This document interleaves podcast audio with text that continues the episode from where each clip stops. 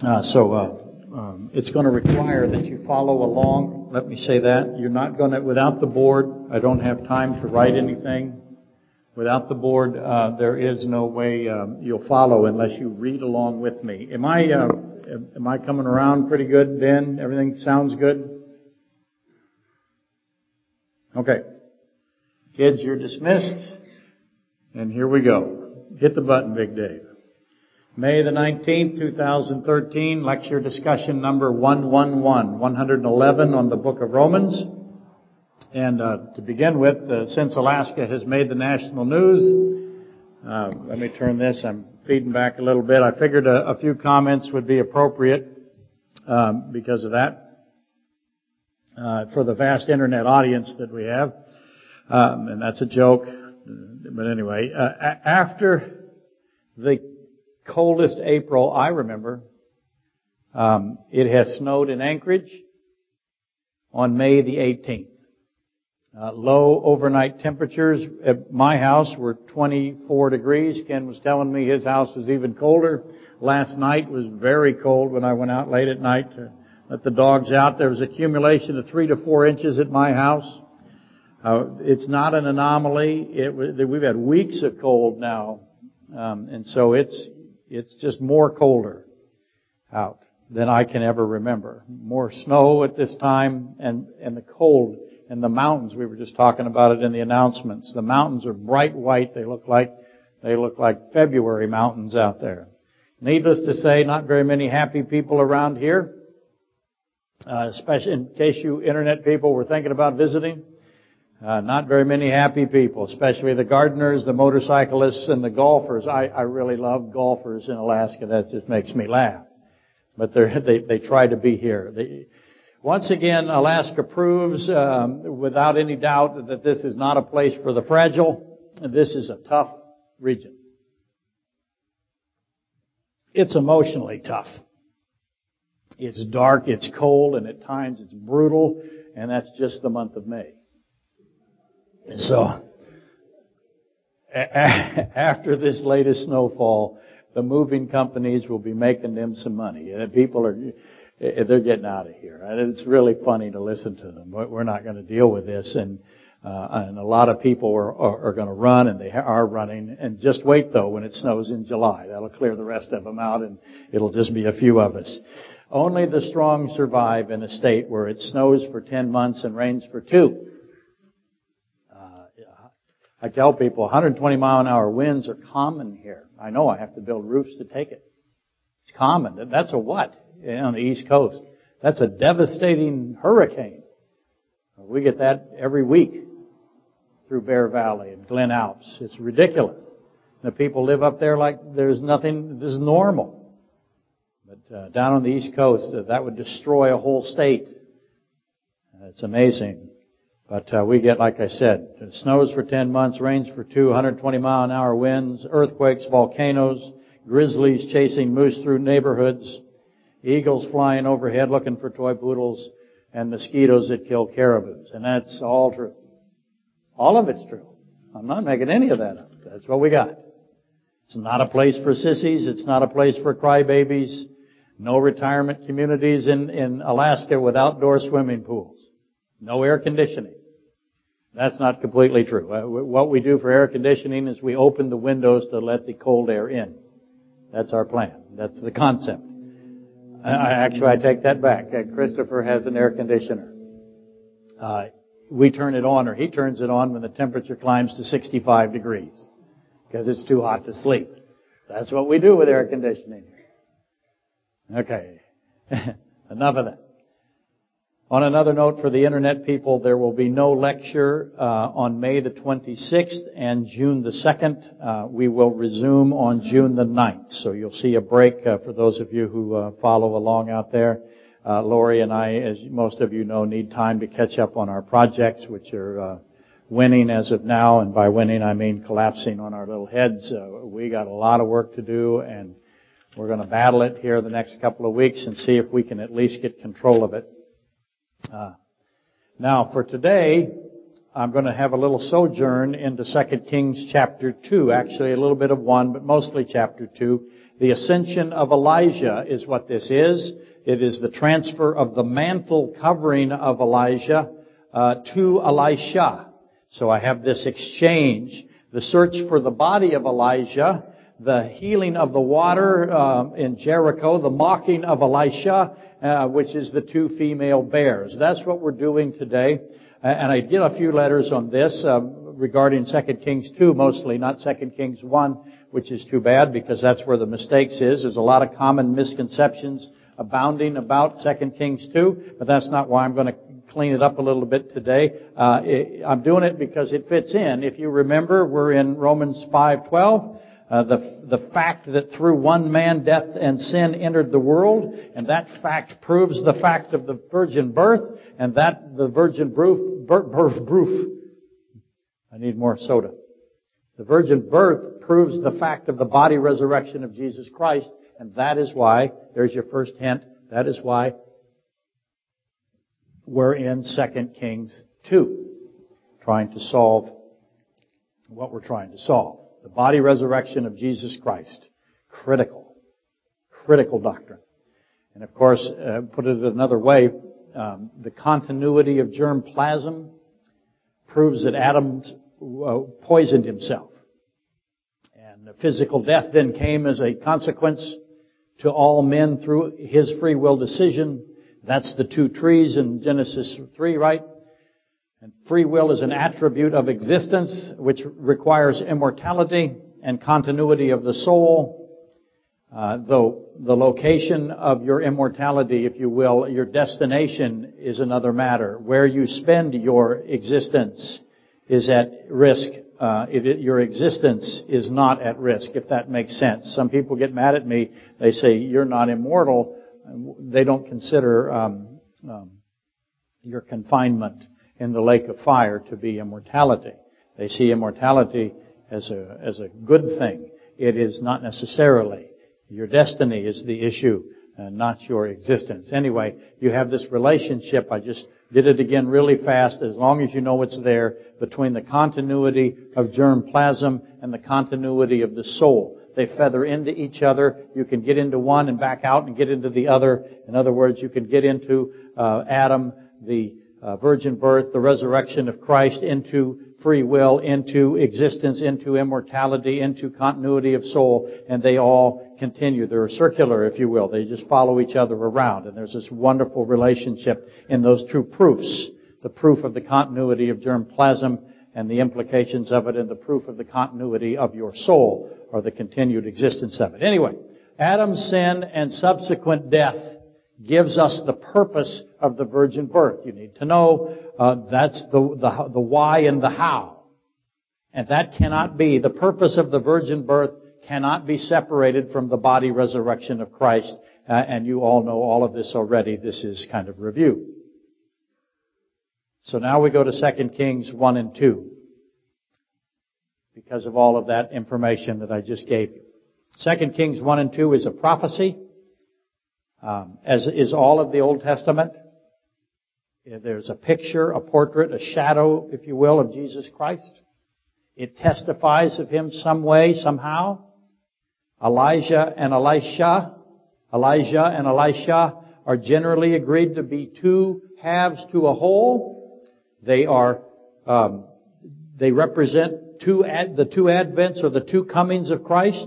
Elijah uh, is uh, known to bring fire judgment. So there you have the second advent of Christ. And Elisha, his name means God my salvation. He's representative of the first coming of Christ. So I have judgment and salvation. Elijah and Elisha are not in chronological order, but you can see them side by side and what they represent. You can find this incredible picture of Christ that is there with the two of them as you study.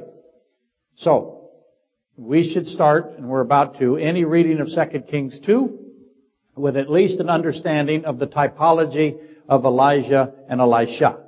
And always, always, always, always first find Jesus Christ on every page of the Old Testament. If you'll do that, if you'll read what, what we're going to read together here in a minute, a lot of reading today, um, if you'll do that, you will find that it opens up for you and becomes apparent and isn't uh, isn't difficult in the sense that uh, you won't make mistakes. If you fail to find Christ first in the story in the Old Testament, you will fail to understand the passage and you'll have some goofy idea that two bears came out of the woods and killed a bunch of children.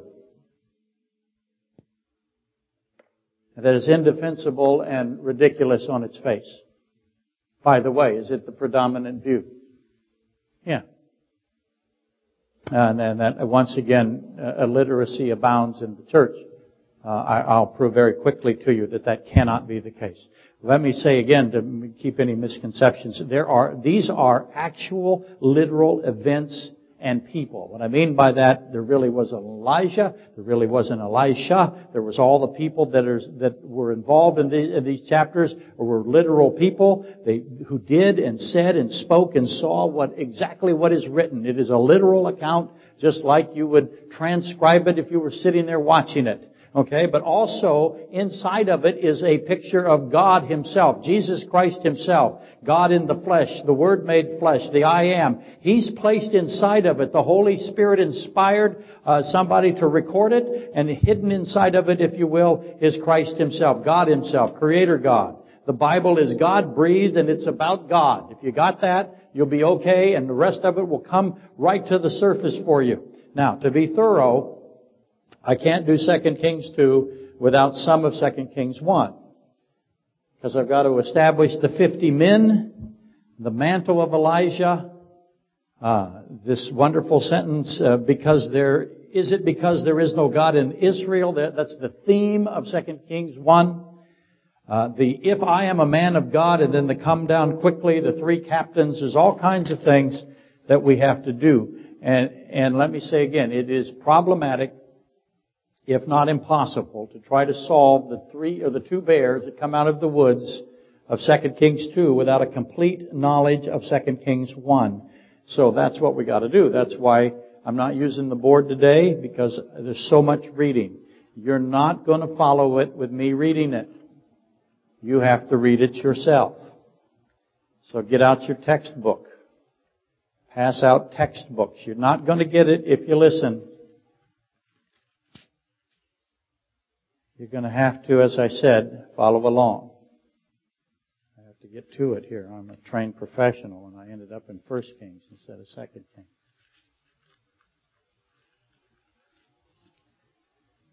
So, I'll give you time to get there and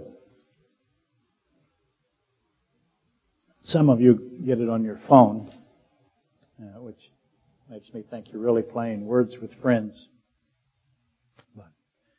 You insist otherwise, and I believe you. okay. so I'll read it.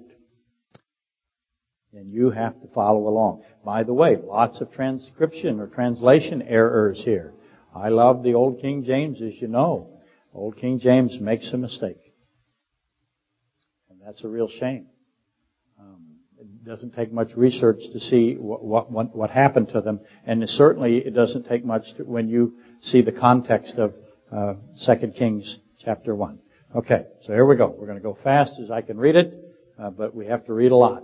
And Bill and I, by the way, Fast Bill, who's a, as you know, those of you on the internet, you don't know, he was a principal here in the school system for many years. Um, uh, we know that we can solve the Detroit City school problem. I know it. I did it at Bartlett. I did it at the Career Center. I've done it at Grace Christian. I've done it everywhere I've gone. Yeah, I can solve it. I can, I can raise the education level of every student I've ever had. I don't care if they're carrying a handgun, so am I. Doesn't worry me. This is Alaska. Uh, I was in the toughest schools with the toughest kids, and all I did was I read them physics. I made them read physics. I made them talk physics. I read them every day, just like a mom would do to her third, third three-year-old. But I didn't read simple things to them. And I made them read it, and I made them explain it to each other. Constant reading every day. I got in trouble for that. I'm teaching physics, and they came in and they said, you're not doing any practical application. You're not doing any experiments. You're not building anything. I said, I had kids that can't read. And I'm going to teach them to read, and then we'll teach them physics. That's my plan. And I had to go in front of a, a hearing group that um, I was brought up uh, into a group, and, and my my methods were uh, questioned, and I had to go before a, an independent board, and I was exonerated for that. They looked at me and said, "Yeah, this is working." He's taking inner city kids from Muldoon, and they're coming up here telling us about the sum of the voltage drops of the applied voltage. Uh, I'm sorry, the sum of the voltage drops in a in a a circuit is equal to the applied voltage. And, they're saying it, Kirchhoff's law, Ohm's law, they understand uh, microfarad capacitance, they understand everything. And it's now in their vocabulary. It still is to this day. Every now and then one of them will, I'll run across, they're all 50 now. I'll run across one of them and they'll, they'll tell me every day I go around. I still remember all those terms and all those phrases. So I ingrained it in them. You can beat people to read. That's my plan. That's what I'm going to do now. Gotta read it. Moab rebelled against Israel after the death of Ahab. Now, Ahaziah fell through the lattice of his upper room in Samaria and was injured. So he sent messengers and said to them, Go inquire of Baal Zebub, the god of Ekron, whether I shall recover from this in- injury. You got it so far? Uh, a guy fell down and, and was critically injured, and he wanted to ask the Baal, Baal Zebub. Okay, you, you will hear it, of course, differently, but, but I can't say it, can I? I've said it this way so many times, but what is it? Help me. Yeah, but I can't say it. I'll let it go. It's funny. I just, my brain locked up. But Baal Zebub is correct. The, whether I shall recover. So he wanted this pagan uh, uh, God that of course doesn't exist. But the angel of the Lord said to Elijah the Tishbite, now find Christ. The angel of the Lord should be capitalized in your Bible. Uh, it is, that is Jesus Christ right there. But the angel of the Lord said to Elijah the Tishbite, Arise, go up to meet the messengers of the king of Samaria and say to them, Is it because there is no God in Israel that you are going to inquire of Beelzebub or Baal-zebub? The God of Ekron. Now therefore, thus says the Lord, you shall not come down from the bed to which you have gone up, but you shall surely die. So Elijah departed. So, a bunch of guys came down to, to inquire of Baal Zebub. Instead, Christ himself, the angel of the Lord, tells Elijah, go down, intercept them, and tell them that you're dying. Is there no God in Israel? Now that's the theme. And when the messengers returned to the king, to him, he said to them, Why have you come back? So they said to him, A man came up to meet us and said to him, Go return to the king who sent to you and say to him, Thus says the Lord, Is it because there is no God in Israel that you are sending to inquire of Baal Zebub, the God of Ekron? Therefore you shall not come down from the bed to which you have gone up, but you shall surely die. Because you are looking for a word from Baal, you're going to die. Verse 7. Then he said to them, What kind of man was it that came up to meet you and told you these words? So they answered him, A hairy man wearing a leather belt around his waist. Now, a mistake is made here all the time. They assume that that is talking about the overall general appearance of the man with regard to his, um, I have hair coming out of my ears now. I have to cut it. Tried various devices, most of which didn't work. I've learned to cut my hair coming out of my ears now. I need highly sophisticated equipment. This is not talking about his hair growth. A hairy man with a leather belt around his waist. It's talking about something else. We'll get to it. So they answered him, a hairy man wearing a leather belt around his waist. And the king said, it is Elijah the Tishbite. This is bad news for me. I'm going to die. Verse 9. Then the king sent to him a captain of fifty with his fifty men. So he went up to him. In other words, the king sent a captain of fifty with his fifty men to go do what? To go find Elijah the Tishbite. Okay, and so he went up to him. The captain went and found him, and there he was, sitting on top of the hill, and the captain spoke to him. Okay, so you understand how it's going. Man of God, the king has said, come down. So Elijah answered and said to the captain of fifty, If I am a man of God, then let fire come down from heaven and consume you and your fifty men. And fire came down from heaven and consumed him and his fifty. Then the king sent to him another captain of fifty with his fifty men. And the second captain said to him, Man of God, thus the king has said, come down now. Says quickly, I've interjected now. That's what Lori says to me. Usually claps her hands, but it's the same, you get the gist. Come down now. Listen, I've always been fascinated by the second captain. First captain, he just doing what he says. King says, go up there, find the guy, tell him to come down.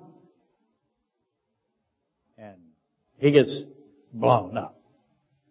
Second, this is a small place, by the way. Everybody saw it, everybody heard it, everybody know. I now got a dead captain and 50 dead men. Second captain. I mean, imagine the job, right? And he adds, come down quickly. So Elijah answered and said to them, if I am a man of God, let fire come down from heaven and consume you and your fifty men. And the fire of God came down from heaven and consumed him and his fifty, and his fifty. Again, the king sent a third captain of fifty with fifty men. And the third captain of fifty went up. He didn't say nothing. Yay, I love this guy, by the way. Went up and came and fell on his knees before Elijah and pleaded with him and said, Man of God, please let my life and the life of these 50 servants of yours. We're in, baby. We don't belong to the king. We belong to you. We're going to do what you say. Whatever that may be. Let me read it again. Fell on his knees before Elijah and pleaded with him and said to him, Man of God, by the way, man of God is who? When you see man of God, that is an appellation, a name of Christ, right? God the man, right? God man, the hypostatic union. Man of God, please let my life and the life of these 50 servants of yours be precious in your sight. Look, fire has come down from heaven and burned up the first two captains of 50s with their 50s, but let my life now be present in your sight. That is one of the smartest men in the Bible. Makes him one of the smartest men ever. And the angel of the Lord, that's Christ, right, said to Elijah, go down with him.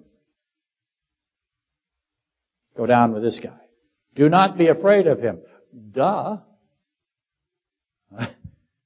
Elijah is not going to be afraid. He can blow people up with fire. Actually, that's another issue. We'll get to it. So he arose, Elijah arose and went down with him to the king. Then he said to him, Thus says the Lord, because you have sent messengers to inquire, uh, let's see, because you have sent messengers to inquire of Baal Zebub, the god of Ekron, is it because there is no God in Israel to inquire of His word? That question gets asked over and over and over again, right? What's the answer to it? Is it because there is no God of Israel? Yes or no? See, that, uh, that's a very interesting question. Therefore you shall not come down from the bed to which you have gone up, but you shall surely die.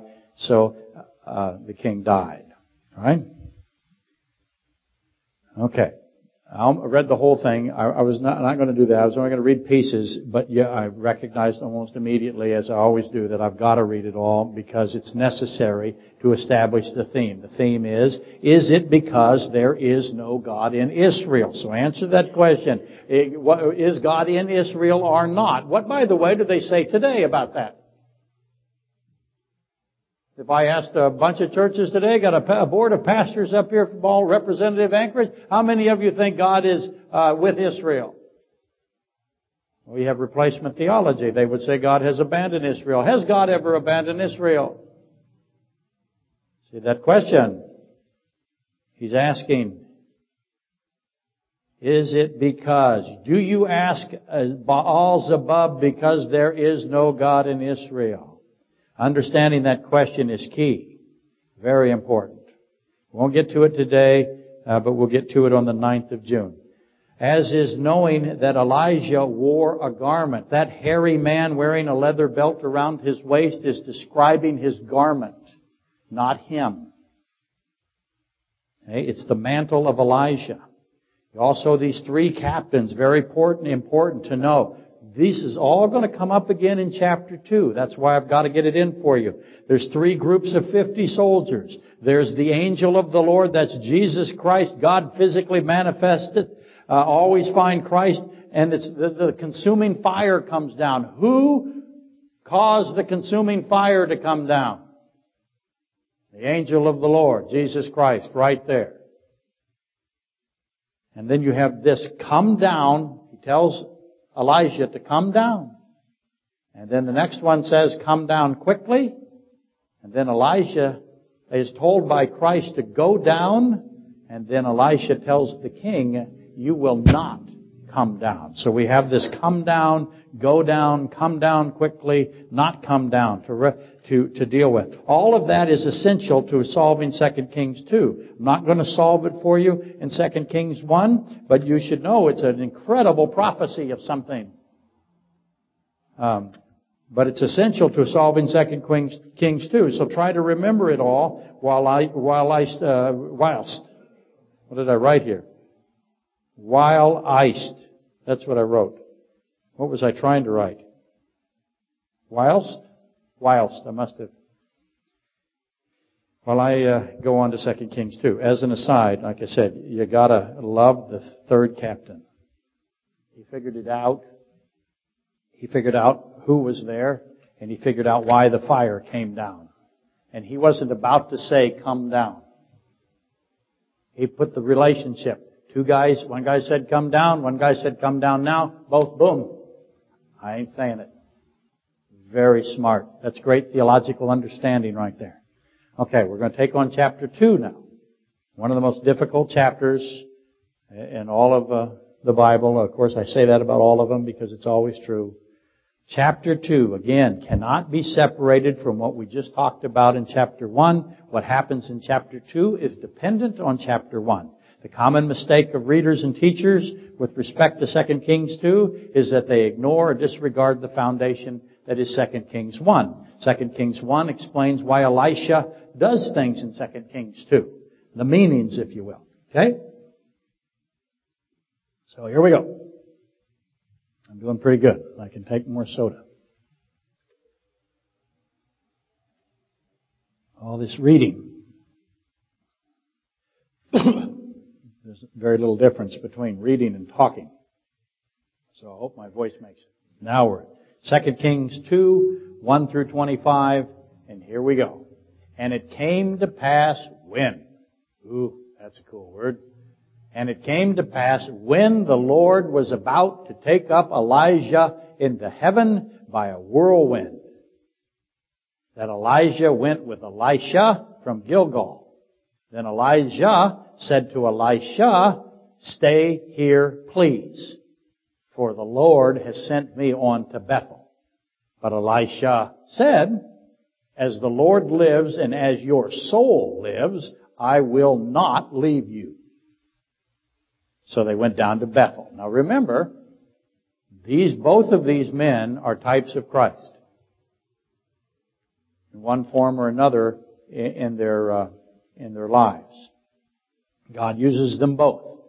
So, what a wonderful thing to say to somebody who is in a Christ position, if you will. As the Lord lives and as your soul lives, I will not leave you. Now the sons of prophets,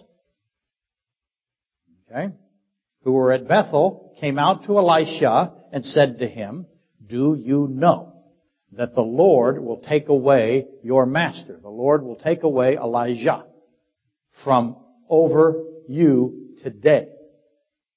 Today's the day. I've always wondered what day this was. What days do I have to pick from?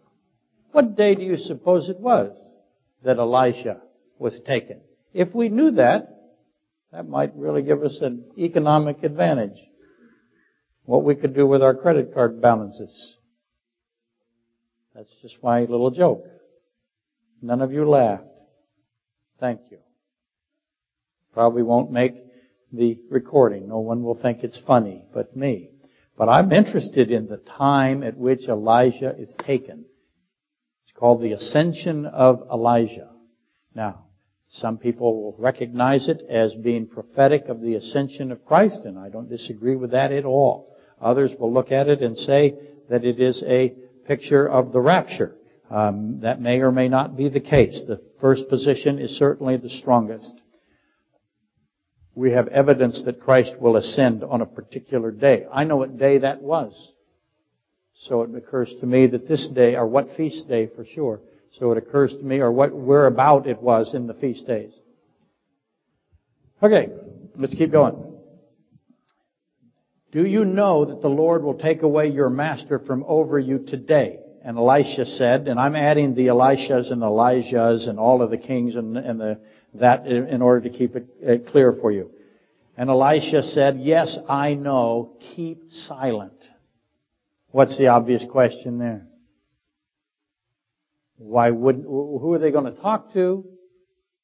Why would they, why can't they say it? They said it to Elisha. Who does he want not to say it?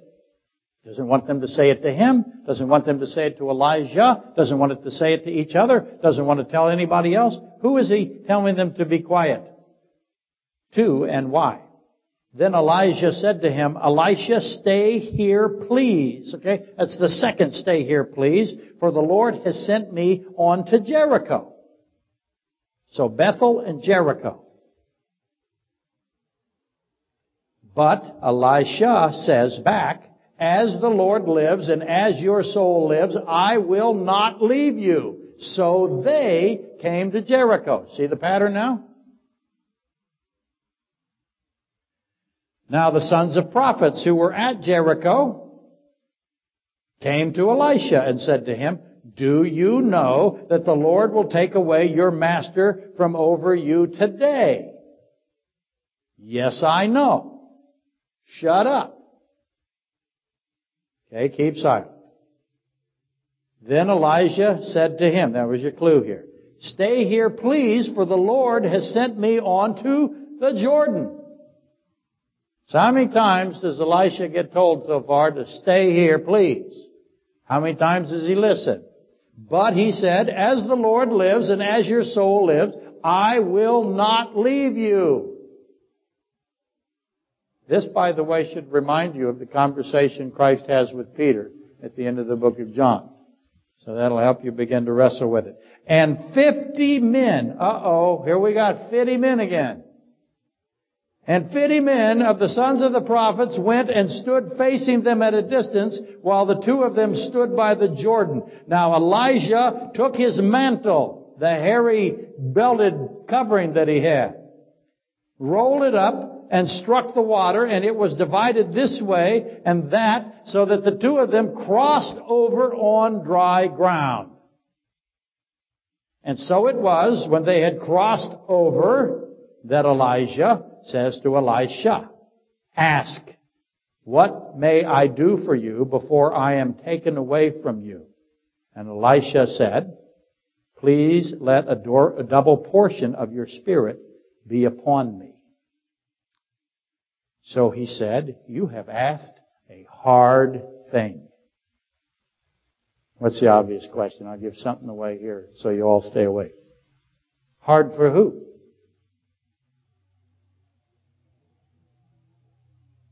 Yeah, it's for Elisha it becomes hard, doesn't it? Elisha asked for something very hard to be given to him. Most people think he's asking for stuff.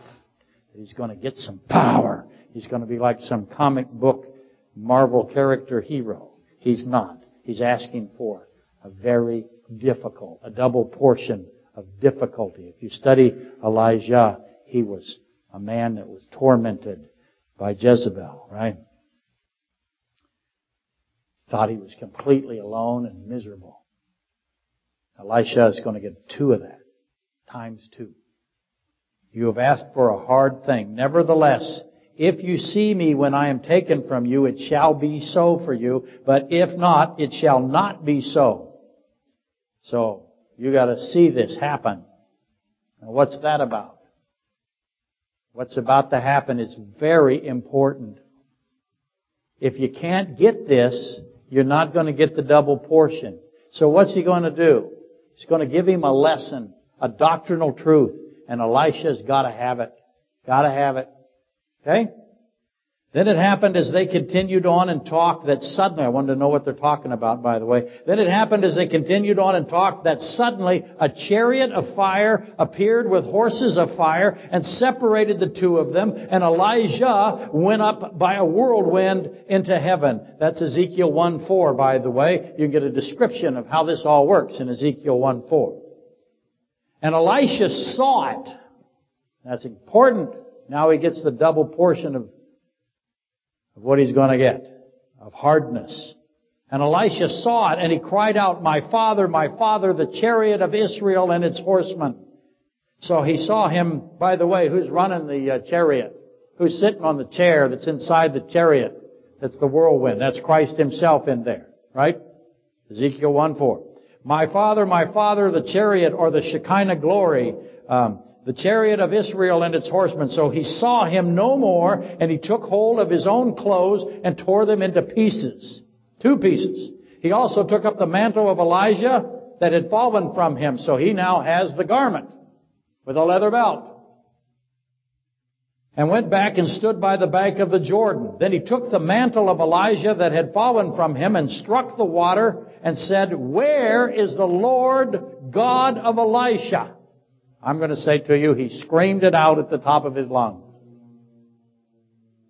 He's asking a question. Does he know? He knows the answer to the question. So once again, why did somebody ask a question that he knew the answer to? While he is striking the water with the covering of Elijah.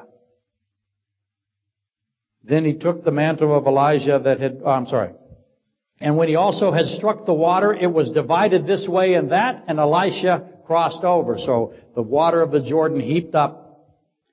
Remind you of anything? It should. Exodus 14. Now when the sons of prophets, of the prophets who were from Jericho saw him, they said, the spirit of Elijah rests on Elisha. So they answered the question. That's the answer to the question. Where is the Lord God of Elijah? And they came to meet him and bowed to the, to the ground before him. Just like who in the other chapter? It's like the captain, the third captain, right? They said to him, look now there are 50 strong men with your servants. There's him 50 men again. Please let them go and search for your master, lest perhaps the Spirit of the Lord has taken him up and cast him upon some mountain or into some valley. And he said, Elisha says back to them, you shall not send anyone. But when they urged him, the, the word there for urging is almost a relentlessness to it, till he was ashamed. In other words, they made him ashamed. That's a very important word there. Don't misunderstand that. A hundred people out of a hundred people misunderstand it, think the opposite of what you're thinking. Okay, 99 out of a 100. Almost everybody gets it wrong. Tell yourself, fight it. But when they urged him till he was ashamed, he said, send them. Therefore they sent 50 men. How come that 50 keeps happening?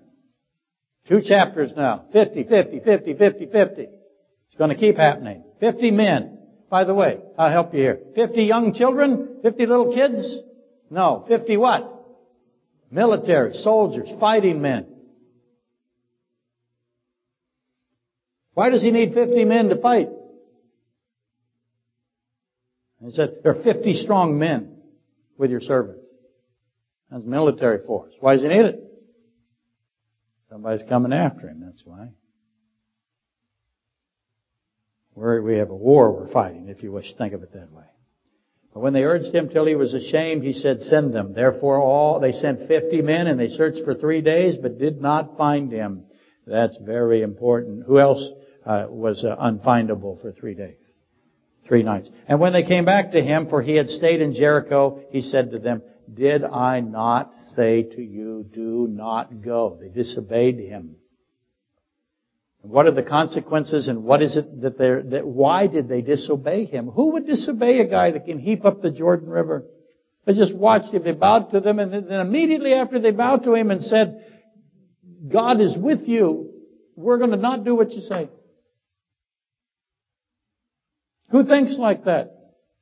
Us. That's us. We're in the story right there. Then the men of the city said to Elisha, please notice the situation of this city, uh, please notice the situation of this city is pleasant as my Lord sees, but the water is bad and the ground barren. What does this have to do with the other part? Everything. It's, it's absolutely obvious that after I have this search for the body of Elijah, that the next thing I have to do, or the next thing I should deal with, is the city. The water is bad and the ground is barren. It makes perfect sense. It's a natural, complete order. It has to be there. It makes total sense. Do not think they're unrelated. If you do, boom, lack a lack a lack of your trouble. Back you have to go. Think chutes and ladders. Back you go to First Kings, or Second Kings 1 and read that again. Please notice the situation of this city is pleasant as my Lord sees, but the water is bad and the ground barren. What's the solution to that? Well, here it is. And he said, bring me a new bowl and put salt in it. Makes perfect sense.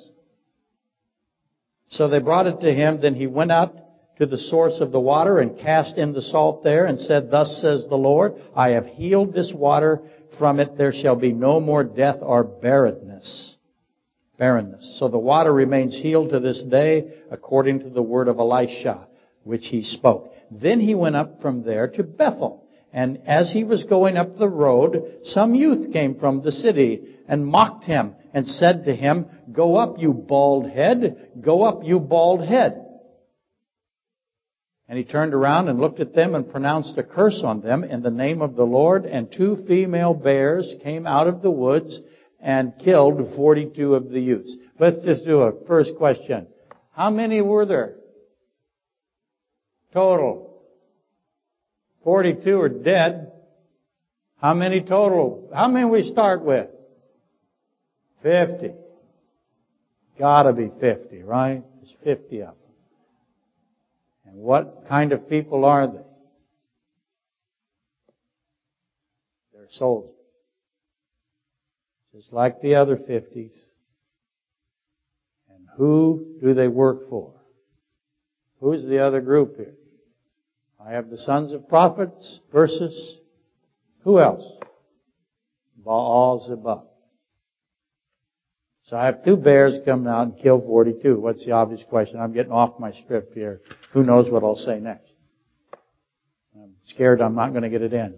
What's the obvious question? What happened to the eight? Absolutely right. I got eight unaccounted for. What do we got here? We got bears that can't do their job? Gonna get us some new bears? What's the other obvious question? Send women to do a man's work? What do we got female bears for? That was a joke. Nobody laughed. Why do we have she bears? What's the point of that? What's he trying to say? Okay? I know it's a lot of reading today. I know it's a big pile of stuff. I know you barely made it. It's on the edge of impossible to get through. But all of it has to be sorted out and grasped in order to correctly solve the meaning of the two female bears. And that's what I'm trying to do. All of this today is just to get to these uh, meanings of these two female bears, 2 Kings 2.23 through 24. And I hope I get to it. And I gotta solve the two female bears because of the continuity of germplasm in Romans 5.12. It makes obvious sense. Everybody's got it. I know you do. You should, should you my mail will be fantastic this week. This is all about the virgin birth and the body resurrection of Christ and the continuity of the soul. It's all together. The two female bears are obviously what? They're obviously judgment, just like what? Just like the fire in the previous chapter, right? I had two captains with their 50 men come out and say, come down now. One said, come down now. The other said, come down. You will submit to my authority. And he, they both were consumed by fire. Uh, all the, the, captains and the 50s were consumed. So the, the other, the other, you bald head, go up, you bald head, as opposed to come down, right? And I got 42 out of those 50 killed by bears. So what's going on here? Hopefully you've begun to figure out the relationship between the bears and the consuming fire. Next, you need to make the obvious interconnections between the events of chapter 1 and the events of chapter 2 in order to correctly interpret what we have here, to progress through it, to see the prophecy and the truth uh, uh, I'm sorry, and the portraits that are of Jesus Christ. Let's review now the high points of chapter 2. Notice that these are the things that Elisha does and says. Okay, I'm just going to go through them really fast. He divides water. First we got, we go across the water, right? He crosses over the water. Then I have the whirlwind. Then he divides the water. Then he's ashamed. Then I have bad water and barren ground and I need a new bowl and I need salt. And then he's called, then he's told, go up you bald head, and two bears come out and kill 42 out of 50 people. And, and it seems inexplicable, but it's not. Their actions and statements seem impossible to figure out, but they're actually very, very clear and in a, in a wonderful order. Each and every one connects to that which is before and to that which is subsequent. Remind yourself, when you're reading it, say there's a cause and effect here. When I got this shame and this search, then I have this water problem. Those fit together. Uh, uh, one, if you want to, one causes the other in a way. You have a cause and effect, but you certainly have an order. So ask yourself, how do they relate? Start looking at it. I've got the mantle, or what you call it the garment with the leather belt. I have the water. I have the, the, the search. I have the bowl and the, and the salt, and I have the two bears, okay? Gotta go fast. I'm going to reset it a little bit. I have, this is how it starts. Elijah the Tishbite, Elisha from Gilgal. If you want to go back to 2 Kings 1, that's what I'm doing. Starting back there for you. That's not incidental information. The time has come, the day has come when the Lord would take Elisha and we would have his ascension and they travel, the two of them, with this please stay here as the Lord lives thing going back and forth. Those exchanges. Stay here please as the Lord lives and as your soul lives I will not leave you. And they travel to Bethel and then they travel to Jer- Jericho. And then you have this exchanges between the sons of the prophets and Elijah. Do you know that today is the day? Essentially, I'm paraphrasing it. Yes, I know. Keep silent. Ask why. I got 50 men again. I have the mantle, the garment. I have the divided water. I have the crossing over under dry ground. That's word for word Exodus 14, 16 through 22, which is the Red Sea, right? And the hard thing of, of the double portion. And you have to see me ascend. You have to see me, he says, or you won't get the hard thing. You gotta watch me go up. Critical. Why? Why this condition? Why is it so important for Elisha to see him go up? And then I have the Ezekiel 1-4, chariot of fire, the whirlwind, the Exodus 14, a Shekinah glory, same thing, pillar of cloud, if you will, and then the separation of Elijah and Elisha, and the clothing tore into two pieces. He knows immediately he's got to take his garment off. Put a different garment on. And he strikes the water again. And he asks that question. Where is the God of Elisha? Let's go back over that for a second. Why did he ask that question? For the sake of who? Who's he asking it for? For the people watching him. The sons of the prophet. What's the answer? Notice it's not, where is Elijah? He doesn't ask that. He says, where is the God of Elijah? And obviously the God of Elijah is now with who? Elisha. That's where he is. That's the answer. Where is the God of Elisha? With me. That's what he's saying. And he immediately proves it. He divides the Jordan River. Everybody saw it. Everybody knew it. Notice I said everybody. The news travels quickly. Elijah is gone and Elisha has the garment. And he can do things with the garment. And God is now with Elisha. He is, uh, Elijah is gone. The God of Israel, the God of Elijah is with Elisha. So it's important to recognize that you would be hard pressed to find anyone, anyone for miles, hundreds of miles around that hadn't heard of the whirlwind and the uh, ascension and they didn't know about the great question, where is the God of Elijah? And now the search thing comes up. I got 50 strong men again. And Elisha refuses them. They come to him and he says no. They say, please let us go and search for Elijah. And he says, you shall not send anyone. Obviously, the 50 strong men did not understand why Elijah was taken and where he was taken to. They didn't know why, and they didn't know where. They assumed that God had done what with the body? Threw it on top of a mountain or discarded it in a valley. How they doing? They're horribly wrong. Make the connection to what in the New Testament? They're horribly wrong. God did not discard the, discard the body. He did not drop it on a mountain or dump it in a valley. He took the body. Make the New Testament connection. And Elisha says, you shall not, I'll put it this way, you shall not think like this. God did not discard the body. Don't think like this. It was important that Elisha, to get his double portion of hardness, had to see that the body went up. He knew the body went up, and he knew God didn't discard it. These guys are saying we gotta hunt for the body. No, you can't think like that. Think like that is horribly wrong. I'm ashamed of you that you think like that. But they kept pushing. You. Yeah, we gotta look. Yeah, we gotta look. Come on, come on, we gotta, okay, go look. You won't find the body, and I'm ashamed that you thought that you could. You are so wrong, you can't get more wrong. So what doctrine are we talking about now?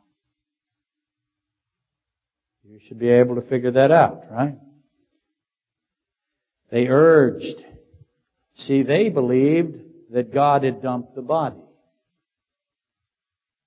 They didn't understand the crossing over find the portrait of Christ. This is the body resurrection doctrine of Jesus Christ, right?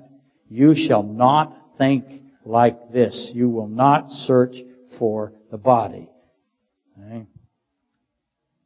To think like this is to bring shame upon yourself. The body cannot be found. Do not shame yourself. What group or organization that visits Mike and Catherine's house and talks to Max thinks that the body has been dumped on a mountain or in a valley and has gone into corruption. That's what they think. That is shameful to think that way. They come to your doors, they'll tell you they got 31 pages on their, on their website that says there is no resurrection of Christ. No body resurrection. It's shameful.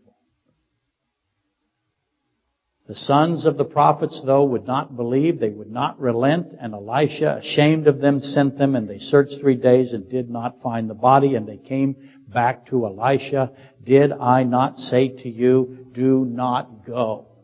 Don't think this way. Don't run around looking for the body of Christ. Don't think that way. What are you saying about it when you do that?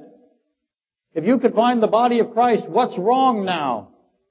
None of us are saved. There's no salvation.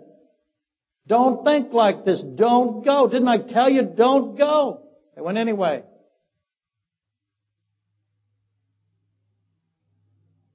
And now you know what the new bowl and the salt is all about, right? See how it fits?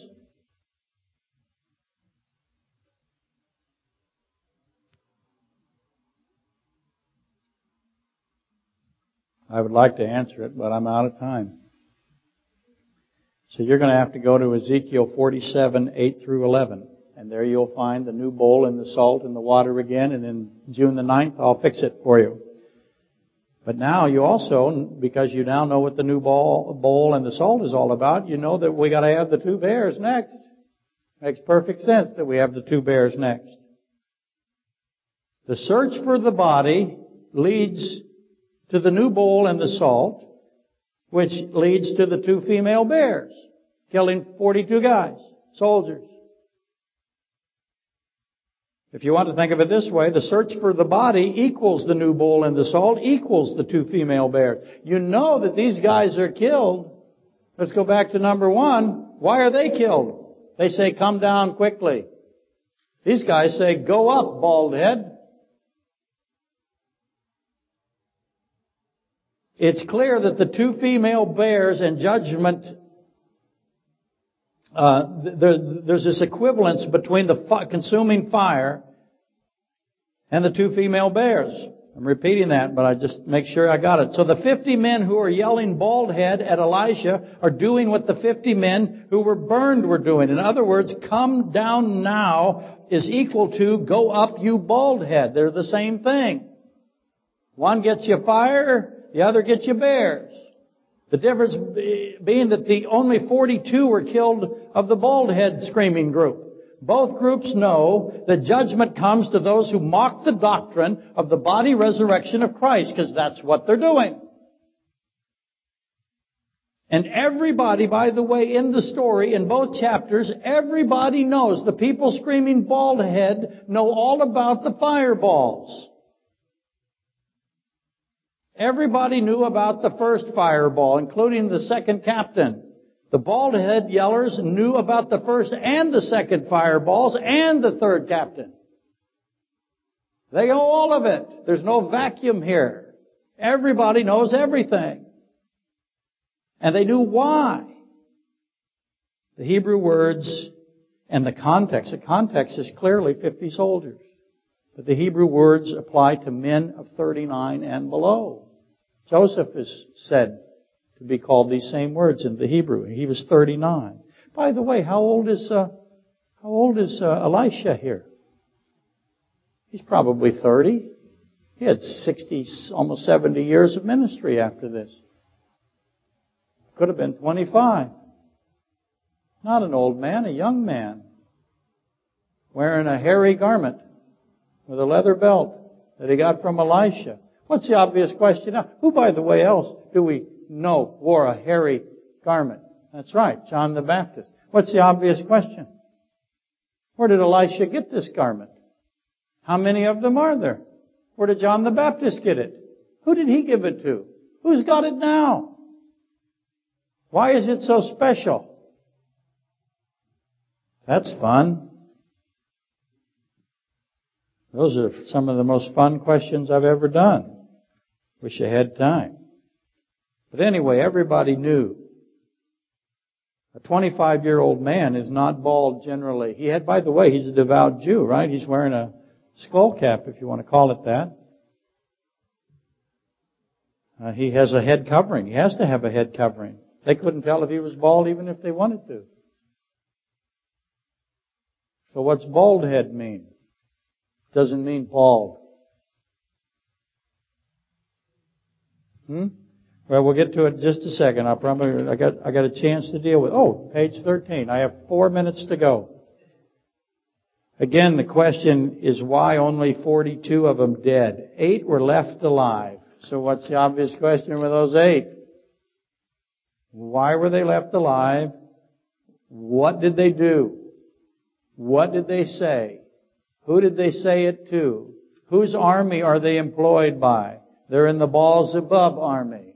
That's where their paycheck is. I got eight survivors. I've, as soon as I read this, it's just like coaching basketball. I used to get all 60 kids out there. I had three teams on the first day of practice. I usually had more than that. I'd say, okay, you may not think I'm tough enough to be coach. And a bunch of you are thinking to yourselves right now, if we attack him, we can take him if we all stick together. I said, so, I'm ready for you because it happens every year. I'll let you know that I'll let eight survive. Eight of you will live. The rest of you won't. So I have eight survivors for witnesses. They're Baal-zebub worshippers. See Kings 1, right? And 1 Kings chapter 1. And they were left to go testify. Elisha is not bald. Why did they say, go up you bald head? Well, I'll give you one really quick clue. Bald head in the Bible is a, is equivalent, if you will, to leprosy. It's the same as saying, Elisha has leprosy. You have leprosy. You're unclean. They're not afraid of Elisha. They think he's dying of leprosy. That's what they're saying. And if you're so powerful, let's see that whirlwind thingy. Let's see that consuming fire. We don't think you got it. We don't think the answer to the question, where is the God of Elijah, is he's on, uh, he's with Elisha. We don't think so. We don't see anything that bothers us. We're not afraid of you. So the question becomes, where is the fear of God for these people? Why aren't they afraid? Why aren't the mockers of God afraid? Why are the bears female? Why are the two of them? What is the 42 all about? Where else do I find 42? I find 42 with the Antichrist. Because he has the second half of the tribulation, the great tribulation it's called, where he's out killing Jews three and a half years. What does he have to do with this? I'll leave you with this. I'll fix it all in two weeks. I'm out of time today. But 1 Corinthians 15 says this essentially, that without the body resurrection of Christ, there is no gospel, there is no salvation, there is no hope. The bald head, the bears, the water, the bowl, the salt, the hunt for the body of Elisha, Jah, sorry, uh, the king, uh, the death of the king, the 50 men, the captains, the fire consuming, all of that is about the doctrine of the body resurrection of Christ. That's what it is. Without the body resurrection, there's consuming fire. Two bears. Let's rise and be dismissed.